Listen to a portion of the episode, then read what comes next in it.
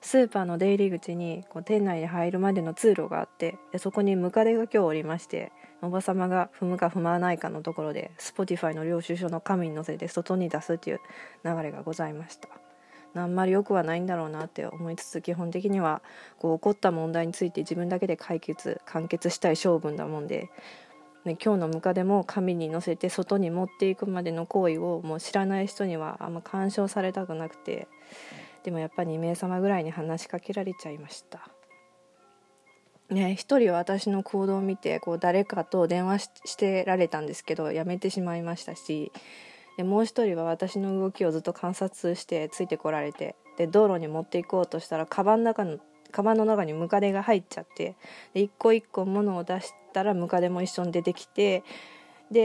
一応スーパーの外には出たので消えていく様子をこうじっと見てたら、ね、私の目の前でおばさまがご自分が持ってられてた紙か何かをこうでムカデをこう叩こうとはたこうとされたんですね。で私びっくりしてしまってとっさにおばさまの手を阻んでこう殺さないでくださいってこうストレートにちょっと強めに言うてしまいましてそのまま、まあ、どこか行かれましたけど、まあ、正直すんげえ怖くて、えー、だって助けようとしたものを他人によって目の前でこう叩きつ叩き潰されるっていうのはちょっといやいやものすごい怖かったんですよね。まあ、人って恐怖に駆られると口調が強くなるもんで怖いから余裕がない話し方になってしまいます。だからまあ強気で来る人とか口調がやたらきつい人っては本当はめちゃんこ怖がってるんだっていうふうに理解されたらよろしいかと思われます。精神に余裕があればそんな態度にはならないと思うんで。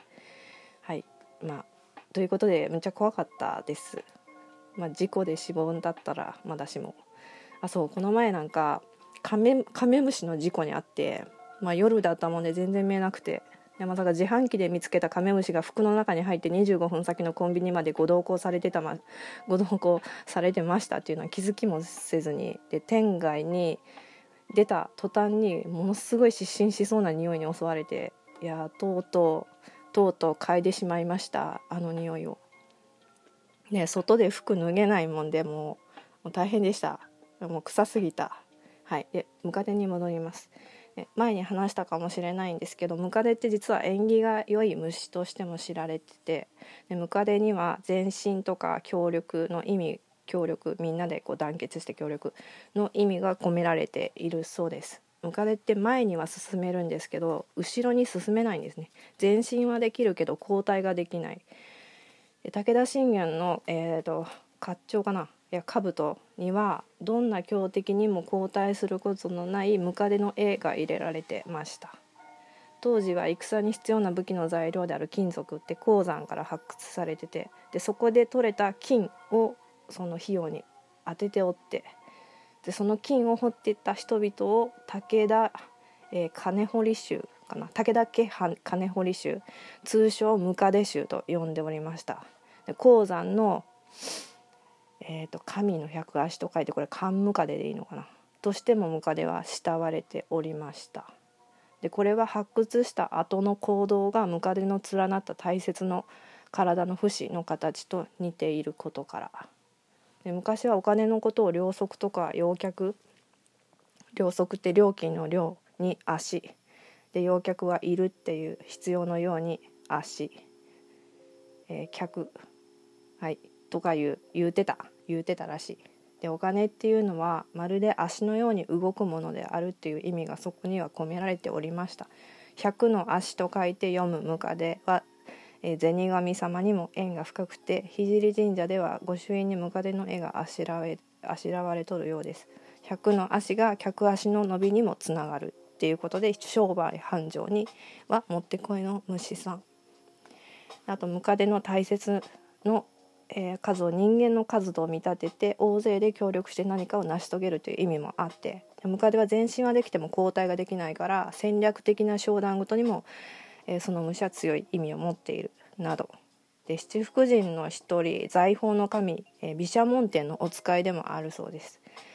ということで今はムカデの時代なんでしょうか、まあ、だがしかしだがしかし見た目はあんなんだし毒も持ってるから、